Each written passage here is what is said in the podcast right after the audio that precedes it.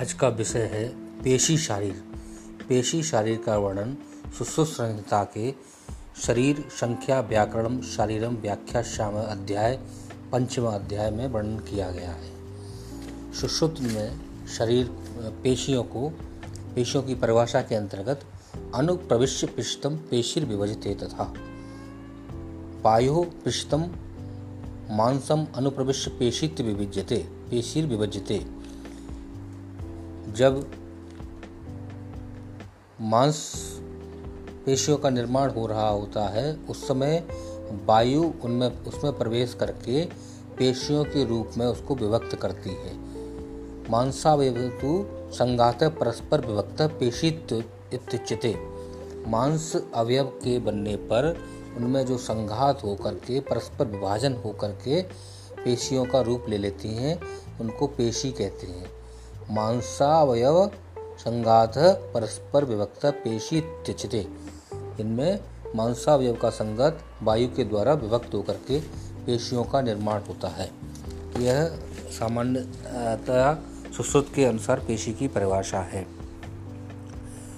शरीर में सुश्रुत के अनुसार पेशियों की संख्या 500 होती है, जिनमें से 400 पेशियाँ शाखाओं में, छियासठ कोष्ठ में एवं चौंतीस पेशियाँ गर्दन के ऊपर रहती हैं।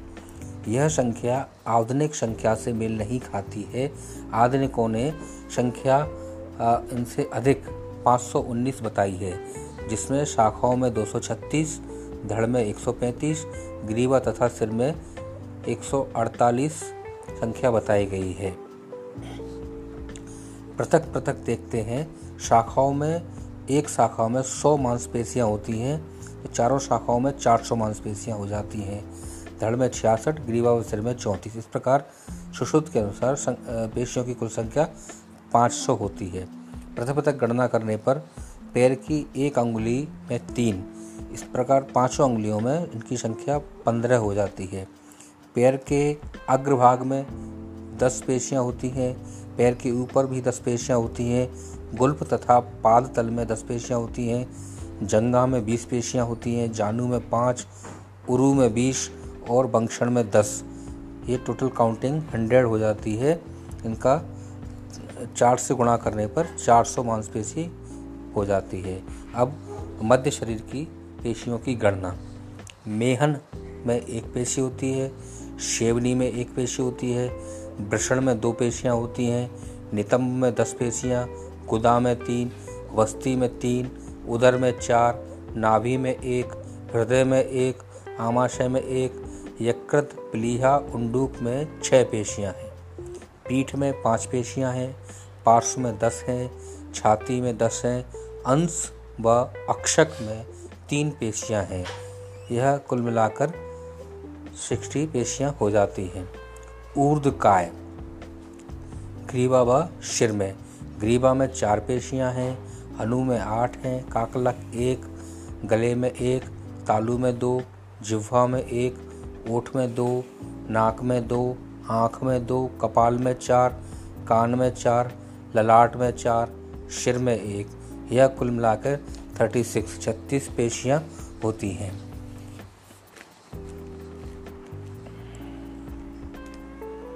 स्त्रियों में ये बड़ा इम्पोर्टेंट है पीजी में क्वेश्चन अक्सर पूछा जाता है। स्त्रियों में पेशियों के बारे में बताइए।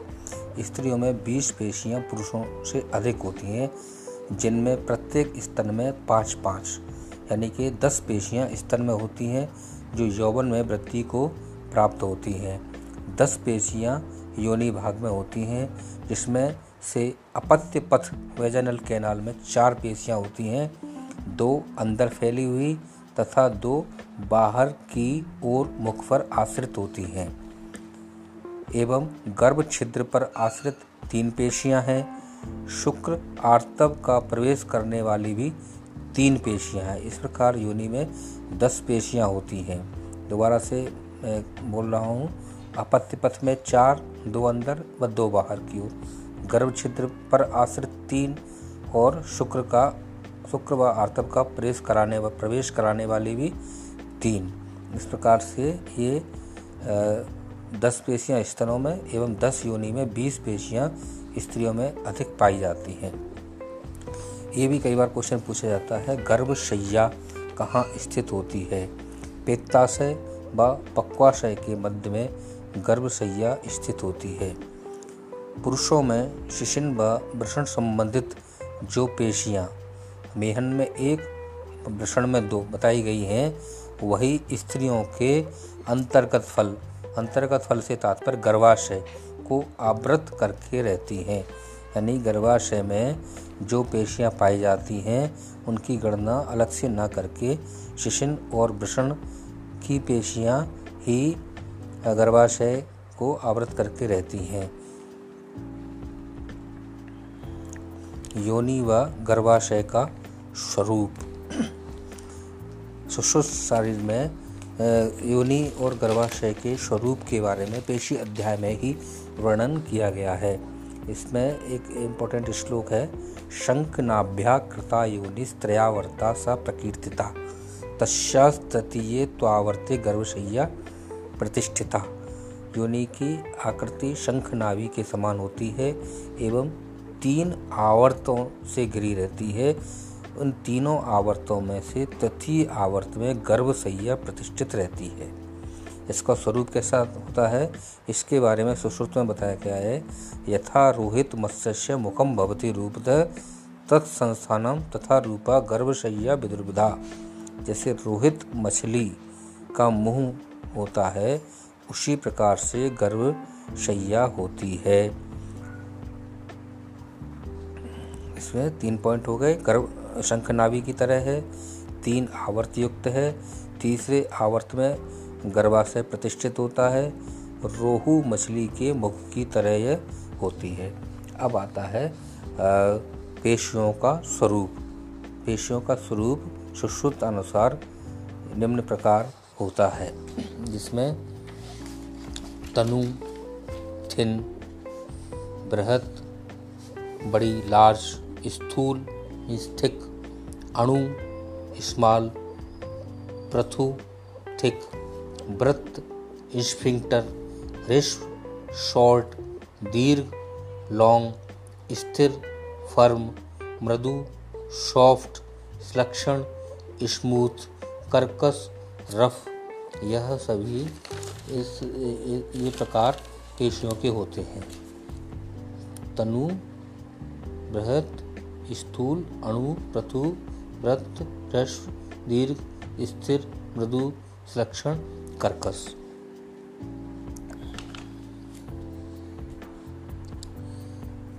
पेशियों से संबंधित शिशु शरीर में इतना ही वर्णन पाया जाता है। इसको आप प्रकार से लर्न कर सकते हैं। नंबर एक, पेशी की परिभाषा।